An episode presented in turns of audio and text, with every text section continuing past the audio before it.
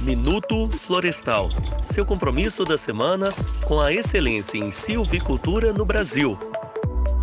No nosso episódio de hoje, teremos duas participações muito especiais, que irão acrescentar muito ao nosso Minuto Florestal. Uma das convidadas é a Graziela Batista Vidalri, professora do Departamento de Ciências Florestais e da Madeira desde 2010 da Universidade Federal do Espírito Santo, docente do programa de pós-graduação em Ciências Florestais, onde orienta trabalhos de pesquisa de mestrado e doutorado. Atua na área de qualidade da madeira, com ênfase nas madeiras de eucalipto, corímbia e mogno africano ano, provenientes de plantações florestais que crescem sob diferentes condições climáticas, restrições hídricas, espaçamentos de plantio e idade de corte. A nossa outra convidada é a Sofia Maria Gonçalves Rocha, engenheira florestal pela Universidade Federal de Minas Gerais, mestre e doutoranda em Ciências Florestais pela Universidade Federal do Espírito Santo, atua na área de qualidade, caracterização e propriedades da madeira, bem como o entendimento de sua interface com características ambientais ambientais, manejo florestal e sua aplicação na indústria florestal. No momento, ela atua na área de pesquisa em qualidade da madeira para a produção de celulose na Eldorado Brasil. Graziela e Sofia, sejam muito bem-vindas. Nós estamos muito felizes por contar com a participação de vocês. Professora Graziela, Sofia, grande prazer conversar com vocês aqui nesse último episódio de 2021 da, da, da segunda temporada aqui da série Minuto Florestal da Timac Agro. Eu gostaria gostaria de compartilhar aqui com os nossos ouvintes que eu tive a, a, o privilégio de conhecer a professora Graziella e a Sofia em 2017, numa reunião do programa TEX, lá em Rio Verde,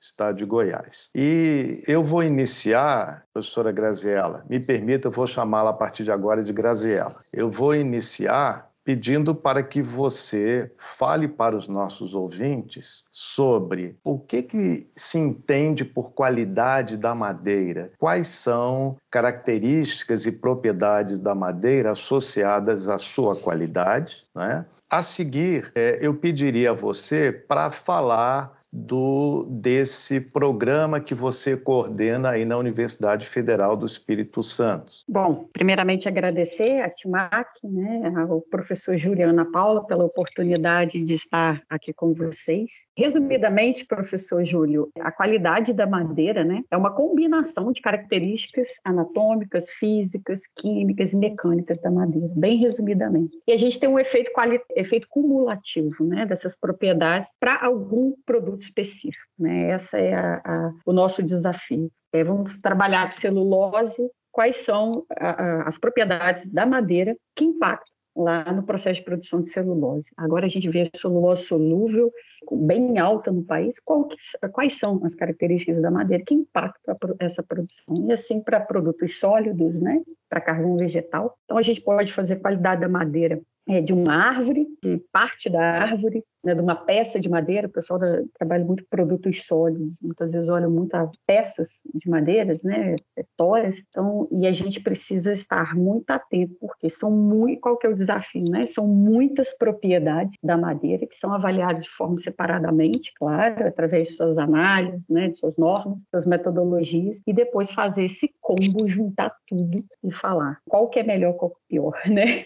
O que que melhor num clone, melhor em outro. Eu acho que esse é nosso atual desafio, né? Tentar, a partir de tantas propriedades que podem ser avaliadas, físicas, químicas, né, anatômicas, é poder indicar caminhos para o setor, para o setor produtivo. Bem, então, é, eu queria que você, Graziela, falasse aqui para os nossos ouvintes sobre o núcleo de pesquisa em qualidade da madeira, no QEMAD. Bom, professor, o nosso núcleo de pesquisa né, em qualidade da madeira, eu estou aqui na UFES, bom, primeiramente desde 2010, né, a Ana Paula me apresentou, e desde lá eu estou bem focada em trabalhar junto com os parceiros aqui da UFES, né, os estudantes também, com qualidade de madeira de eucalipto Desde lá a gente já vem trabalhando, já tinha outros docentes na linha, né, que trabalharam com impacto, por exemplo, de condições de crescimento na qualidade da madeira com parceiros específicos, né, bem específicos, trabalhos mais pontuais. Através de um desses parceiros, por exemplo, que a gente ficou mais no interesse, né, no aprofundamento desse tema, né, de condições climáticas e qualidade da madeira para eucalipto. E foi aí que eu conheci o projeto TEX do IPEF. Mais ou menos 2016, início de 2017, é, a gente fez um convênio né, com, com o IPEF e, até, e a dissertação da Sofia foi nosso primeiro trabalho aqui, né, é, que foi desenvolvido dentro desse tema. Depois tiveram outros trabalhos que foram desenvolvidos e ainda o trabalho continua, porque ainda temos muitos desafios, né? Eu te pergunto, por que que é importante a gente estudar essa qualidade da madeira?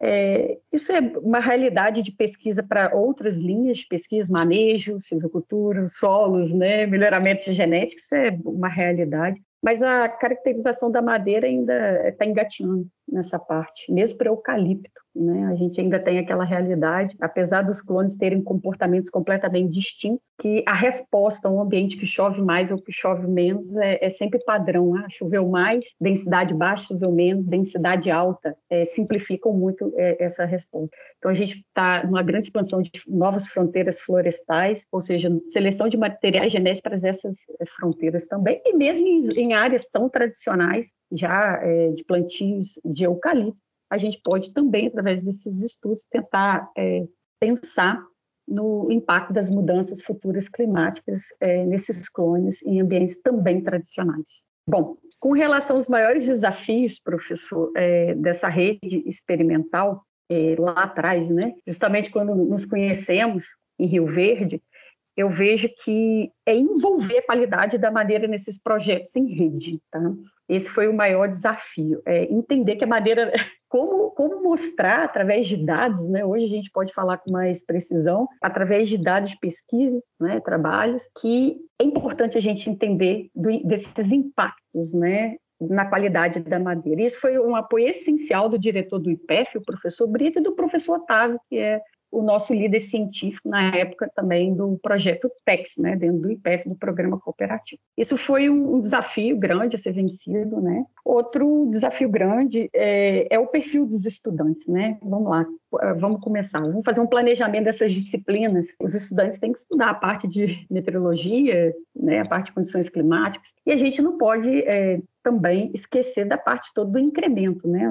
A parte de, de incremento é a parte que move o nosso setor. Então, precisamos também estudar, estar tá alinhados a qualidade da madeira com o impacto no crescimento, né? Esses foram os desafios, né? Trabalhar com informações diversas, porém é, dentro da realidade florestal, mas que não são tão comuns na época nos estudos de qualidade da madeira. Pois eu concordo plenamente, Graziela. Eu acho que nós precisamos, não digo somente na área florestal, mas muito também na área florestal, nós precisamos valorizar não apenas produtividade, não apenas crescimento de culturas, mas também aspectos da qualidade é, do que se produz. E isso a gente vem trabalhando, eu, por exemplo, mais na parte ligada à nutrição, inclusive com outras culturas, a exemplo de qualidade do grão de soja relacionado à nutrição, a exemplo da qualidade é, do rendimento em óleo, da qualidade do óleo, da palma de óleo, dendê, né?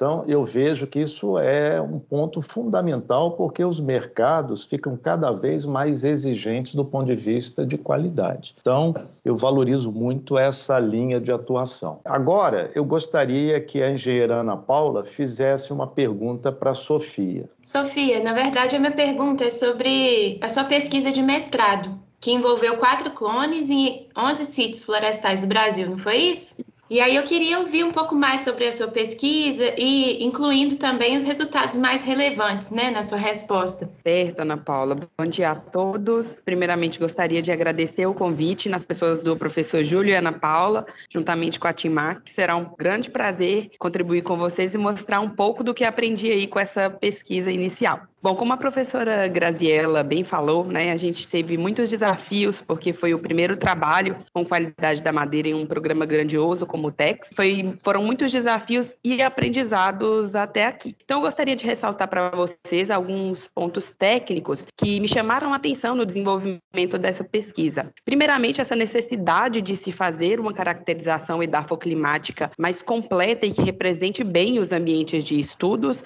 né, a gente não menosprezar essa caracterização para, assim, é, contextualizar com esses dados de qualidade da madeira. Então, essa parte do meu trabalho de desenvolver novas análises, novas variáveis relacionadas ao ambiente, foi uma parte desafiadora e que nos trouxe grande crescimento e aprendizado. Em segundo lugar, eu gostaria de ressaltar também essa relação entre a densidade, o crescimento e a produção de biomassa. A gente vê sempre que a produção volumétrica de madeira, ela influencia bastante a produção em biomassa. No entanto, a gente vê também que a densidade da madeira, né, né, no caso nos métodos de estimativa, ela tem uma contribuição significativa para poder modificar essa produção de biomassa. Então, conseguir identificar essas relações e em diferentes cenários climáticos foi um grande avanço aí para o nosso olhar voltado aí para essa pesquisa de qualidade da madeira em diversos ambientes. E aí, já chegando mais em um ponto-chave né, do trabalho, onde a gente queria identificar o, o comportamento de cada clone,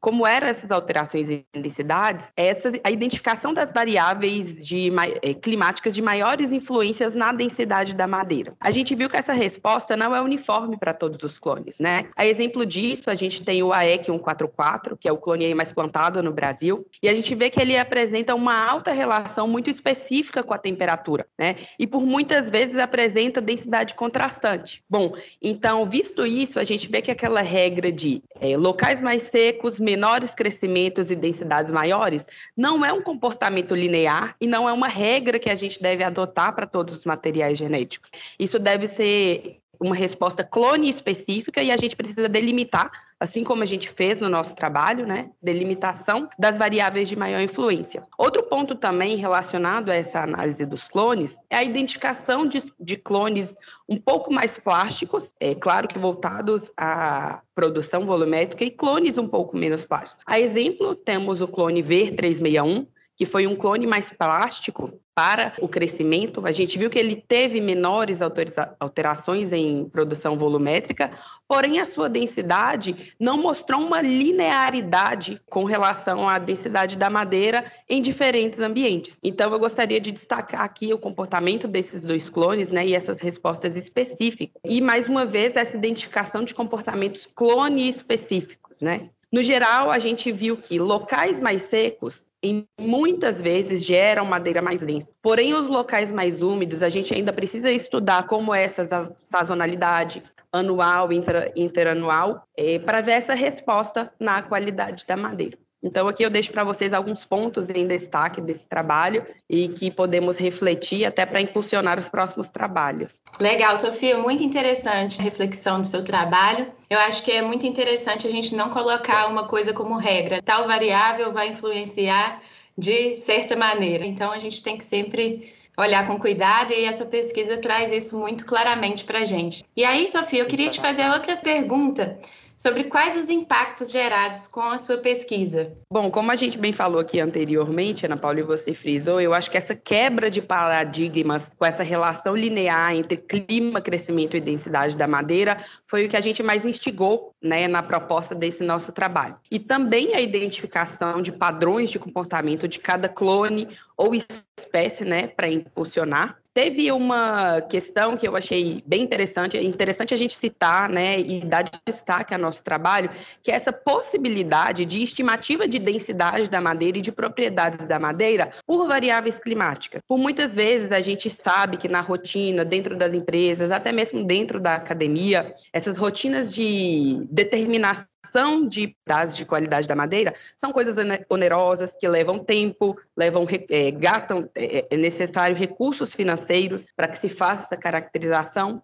E quando a gente tem essa possibilidade de estimar, por exemplo, a densidade da madeira por variáveis climáticas, que a gente consegue talvez ter uma acessibilidade melhor, né, do que estrutura para fazer essas propriedades em laboratório, a gente tem aí uma facilidade de acesso, uma acessibilidade maior para se estudar a qualidade da madeira. Então, eu gosto muito de ressaltar essa possibilidade. Claro que a gente sempre está em busca de melhores modelos, melhores formas de estimativa, mas a possibilidade de prever a densidade da madeira por variáveis clima climáticas é um impacto é, muito forte desse trabalho e que pode agregar um grande crescimento aí para todo o setor florestal. Outro ponto também que eu gostaria de destacar é esse gatilho para a gente também é, estudar outras propriedades da madeira a gente vê que a densidade da madeira, mesmo tendo uma herdabilidade aí de moderada a alta, ela tem essa influência do ambiente. Então, a gente precisa estudar também outras propriedades, como, por exemplo, as modificações anatômicas, né?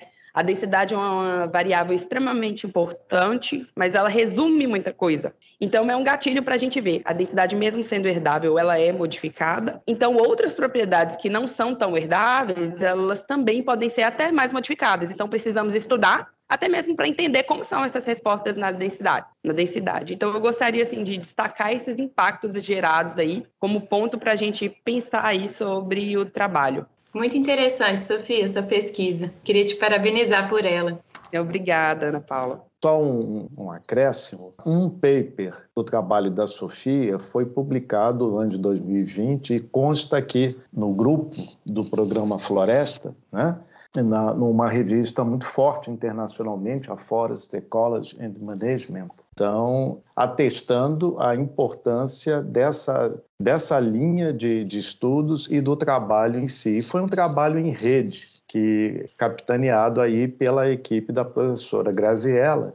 Então, eu teria uma pergunta aqui para a professora Graziella. Graziella, quais seriam os pontos principais dessa parceria de seis anos do núcleo de pesquisa em qualidade da madeira com o projeto TEX? Bom, professor Júlio, realmente esse trabalho foi um projeto em rede, né? Uma grande rede experimental, inclusive deixar os meus agradecimentos, né? É, por toda a sua ajuda lá para desvendar, né? Alguns, alguns, né? Sofia, Sofia fez bastante contato com o professor Júlio, com a sua ajuda foi muito importante, né? Lá no balanço hídrico, tá, professor? Muito obrigada.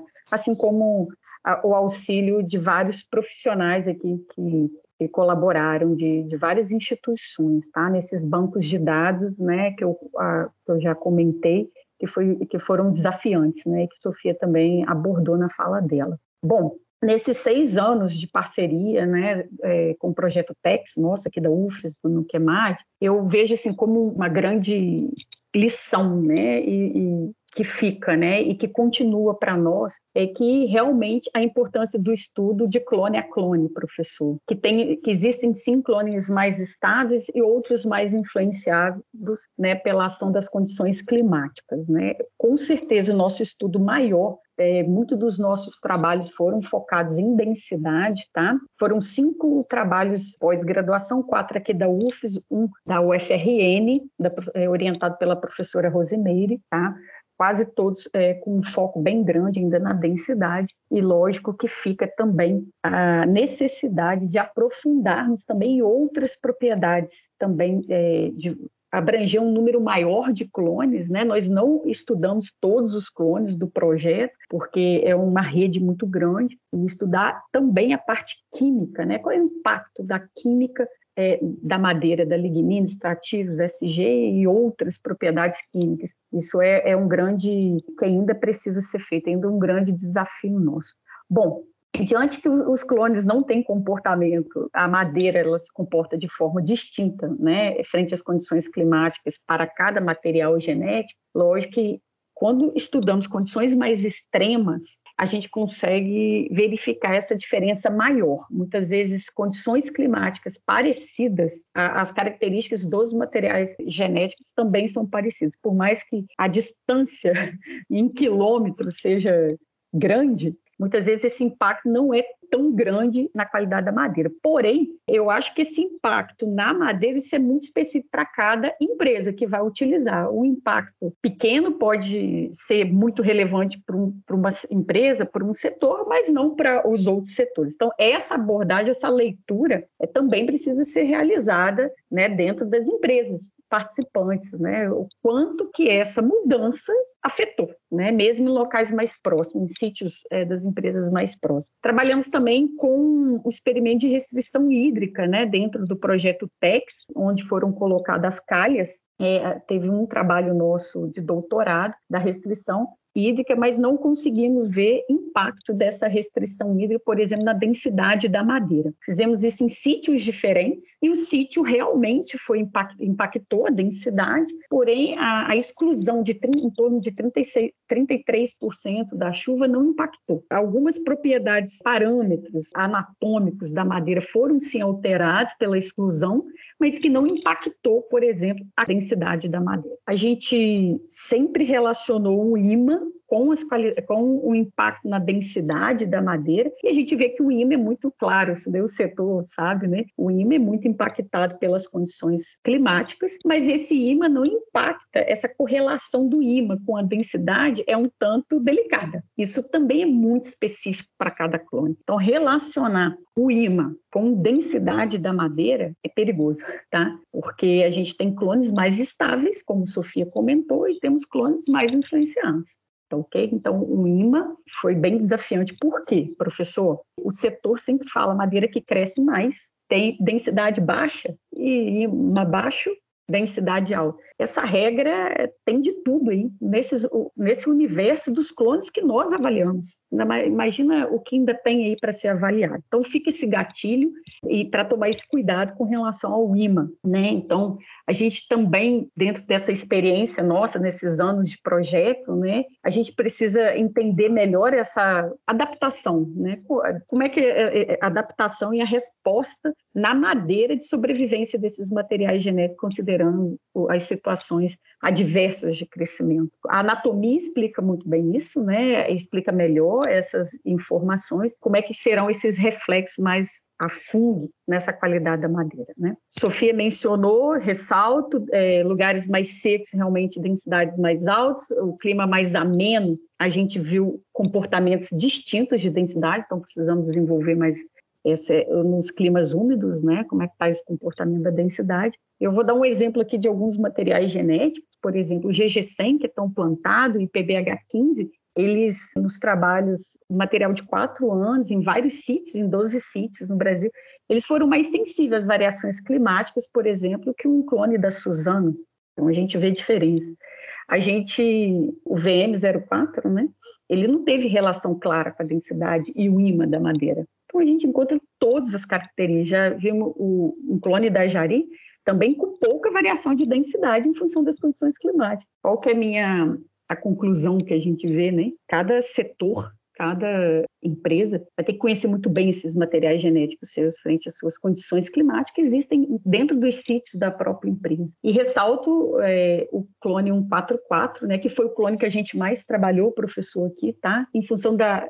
Lógico, ele é um clone extremamente plantado no país e foi o clone que mais a gente tinha disponibilidade aqui na UFES de material, né? Essa correlação alta né, da densidade com a temperatura. Desse material genético do 144 também também, na tese da Maria Naruna, a gente observou que, por exemplo, em Arapoti, que é um sítio úmido no Paraná, a, produziu duas vezes mais a quantidade de cerne na madeira do que em Bocaiúva, que é um sítio seco em Minas Gerais. Tá? Isso, isso, então o cerne a gente sabe da madeira ele tem uma concentração maior de extrativos. O cerne ele é a parte que, é, que não é permeável, então a gente também abre novas portas de estudos, né? Também de propriedade, não só de densidade, mas também avaliar o cerne da madeira. A avaliação do cerne é uma, é uma variável fácil de ser medida, a gente precisa desenvolver essa avaliação de preferência, que ela seja feita em campo também, para facilitar os programas de melhoramento genético. Eu acho que isso a gente precisa desenvolver, isso ficou muito claro nesse, nesse projeto, né?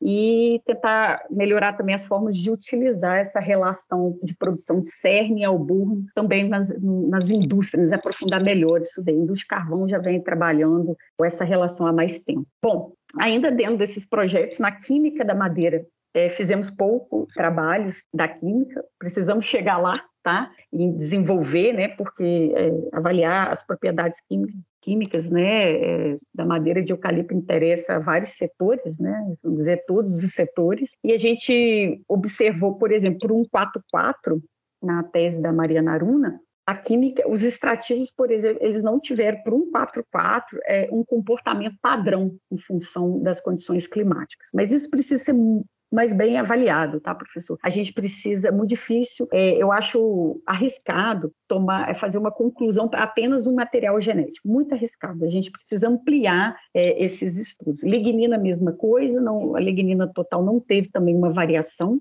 é, tão grande, mas a a relação seringia, igual a, a CIL aí, que discutida recentemente, ela foi maior nos sítios mais úmidos. Tá? Será que isso é padrão para os outros materiais genéticos? A gente precisa de muito mais estudo, professor. A gente se dedicou muitos anos, né? É, ainda vem se dedicando aos estudos desses impactos das mudanças climáticas na qualidade da madeira, nessa rede grande, mas precisamos aprofundar, aumentar o número de estudos em materiais genéticos é, diferentes e também aumentar a, as análises, sobretudo na parte química, tá?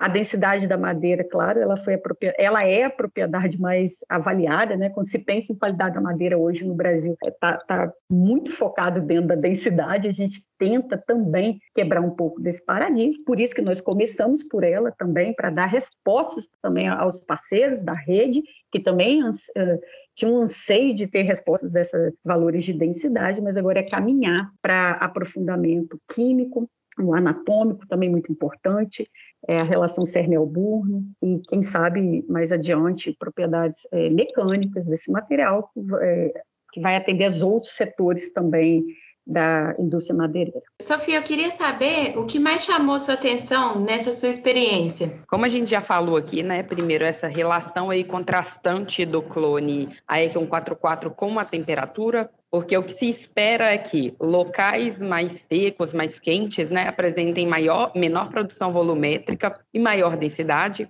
E a gente vê que essa relação com o 44 é contrastante, né? A gente vê que essa produção volumétrica não é tão baixa e essa densidade não é tão alta.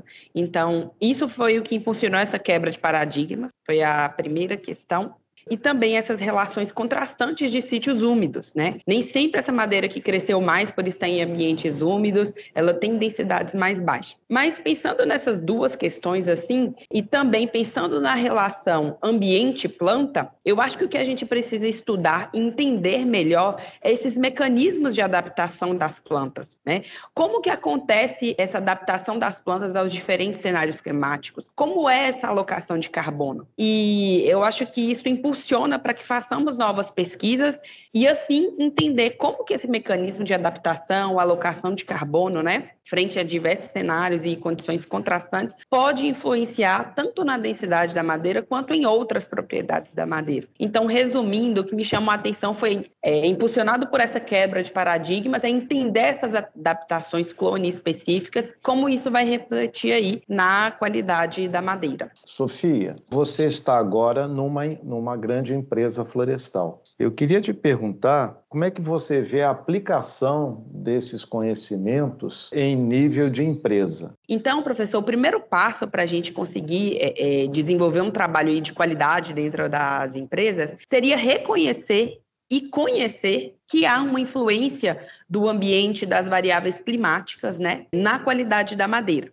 Né? Então, o primeiro passo é a gente saber que essa modificação ela é e pode ser significativa e que vai demandar esforços para entender como isso vai influenciar nos diversos processos da cadeia produtiva das empresas, seja no setor de celulose, de carvão vegetal. Então, esse primeiro passo é a gente reconhecer que é assim, né? A gente estudar, a gente ver aí as bases teóricas que há de fato essa influência. Outra parte muito específica, né, e atrelada a esse trabalho de qualidade da madeira com o ambiente, é essas contribuições, né, desse nosso estudo nas análises de genótipo ambiente. Para selecionar clones ideais para plantios dentro das empresas. Então, hoje as análises de genótipo, interação genótipo-ambiente, elas visam também incluir a qualidade da madeira, né? E quando a gente conhece como são essas alterações, essa contribuição para esse tipo de análise é muito mais significativa. Identificar esses limites de alteração na, na densidade, por exemplo, quantos, quanto por cento vai ter de alteração nessa densidade? É 10%? É 15%? E isso vai fomentar na verdade, é informações para que a gente entenda como que ocorrem também as alterações do, dos processos pela modificação da qualidade da madeira, né? A gente consegue mensurar o quanto a gente precisa de investimento em tempo, em insumos para poder fazer a transformação dessa madeira. Então, mensurar mesmo essa e identificar esses limites de modificação da densidade. Em que situação ela é mais, mais modificada, em que situação ela é menos modificada e quanto a essa modificação para a gente mensurar esse impacto em toda a cadeia produtiva. Por último, assim, não menos importante, importante, mas que eu considero que agora é um, um, avanço a partir dessa primeira rodada aí de trabalhos que fizemos, a gente precisa zonear as áreas é, é, da, das empresas, né, onde os plantios florestais então estão, no sentido de saber qual é aquele valor de densidade que determinada área, impulsionada por determinado clima, vai gerar. Só assim a gente vai conseguir identificar regiões mais críticas que produzem madeiras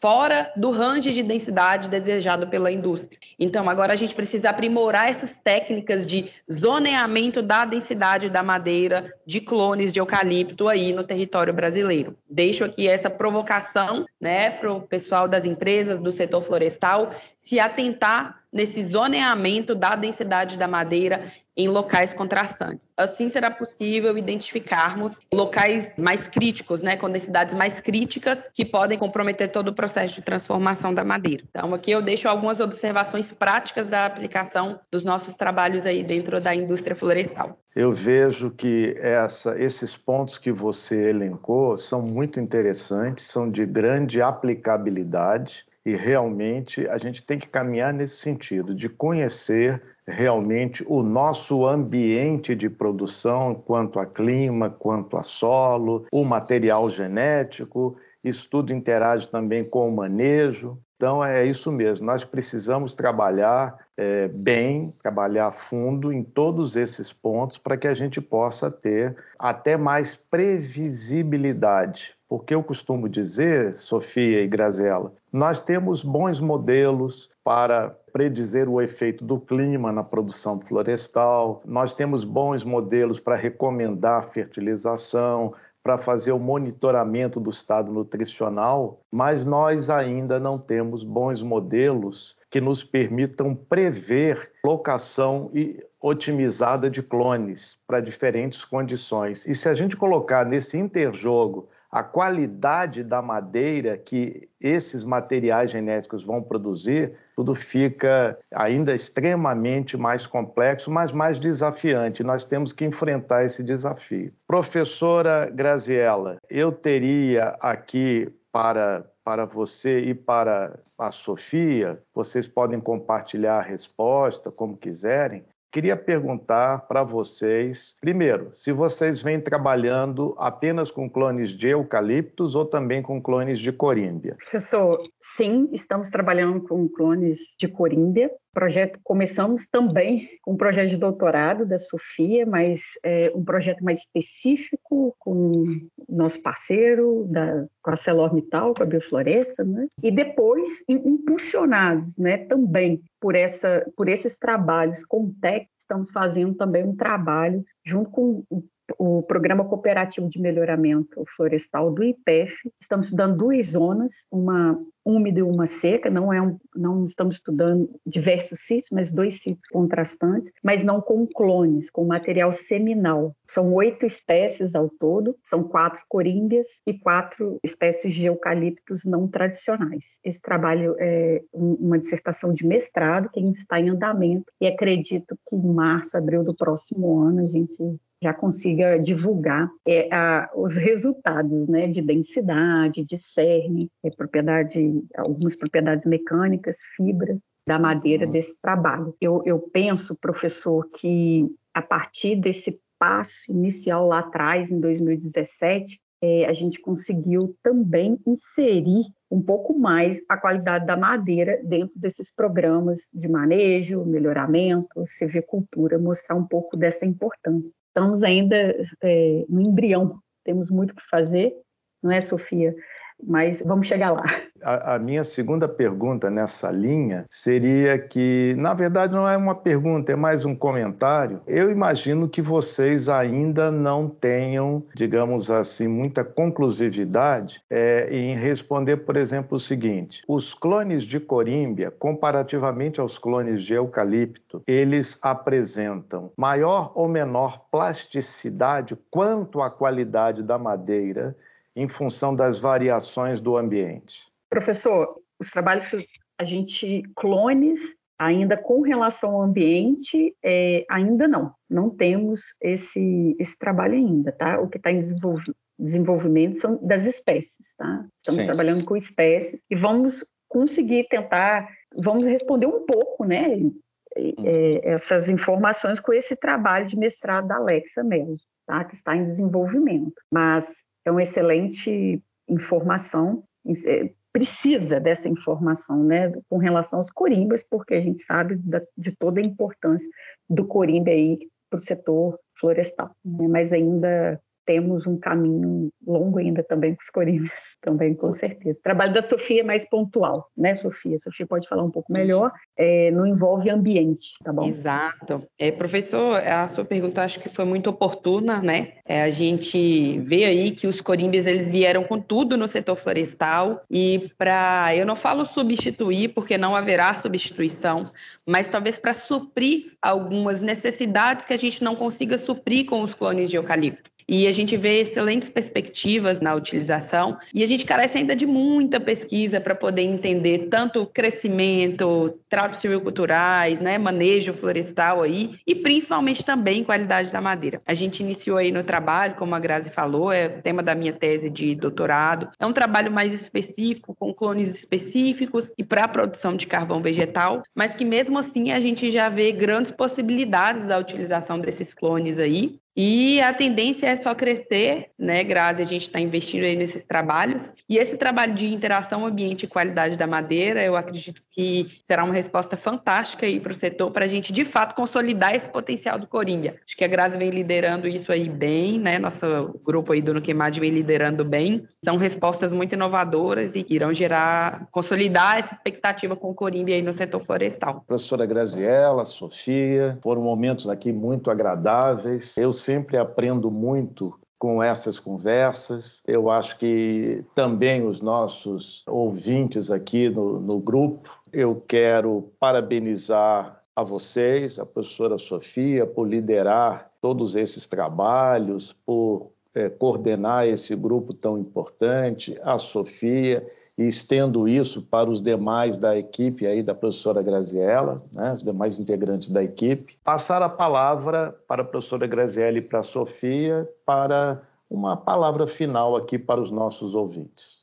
Eu que agradeço essa oportunidade, professor é, Juliana Paula, dessa participação. Com certeza o aprendizado para nós também aqui é, é enorme, tá? E essa possibilidade de divulgar a importância da qualidade da madeira está inserida dentro de, do, da rede, né, dessas redes de manejo e silvicultura, tá bom? E melhoramento genético. Esse é o grande recado que eu deixo aqui. Também agradecer, realmente foram é, muitos envolvidos até aqui, são muitos estudantes de pós-graduação, são estudantes de graduação. É, aqui na UFES, professor, é, nós recebemos é, amostras de mais de 700 árvores para análise num curto período de tempo, né, porque é, em função da, do prazo da pós-graduação. Então, eu estendo o meu agradecimento também a todos e todas que estiveram envolvidos na, nas análises da madeira, análise dos resultados. Obrigada e obrigado pela oportunidade. Estou às ordens. Bom, eu faço da, das palavras da professora Graziela as minhas, agradeço muito pelo convite ao professor Júlia, Ana Paula e conjuntamente com a Timac Agro. Eu gostaria também de parabenizar a iniciativa deste trabalho que vocês vêm desenvolvendo, sempre trazendo temas muito relevantes e agora realmente para complementar, né, e vimos com a, e vir com uma visão diferente aí, a gente falar um pouco sobre qualidade da madeira. É muito importante para a gente estar inserido nesse meio e fazer com que as pessoas enxerguem também com novos olhares nosso trabalho. Agradeço muito a oportunidade de estarmos aqui divulgando e também agradecer à professora Graziella e ao Núcleo de Pesquisa em Qualidade da Madeira pela oportunidade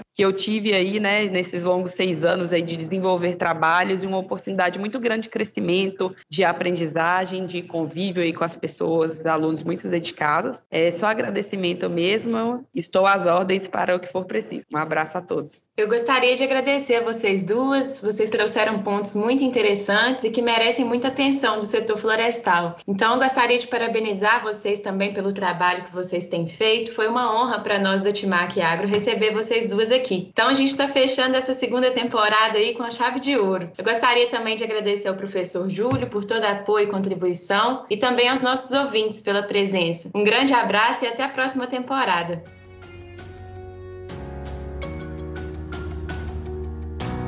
Esta é uma produção Timac Agro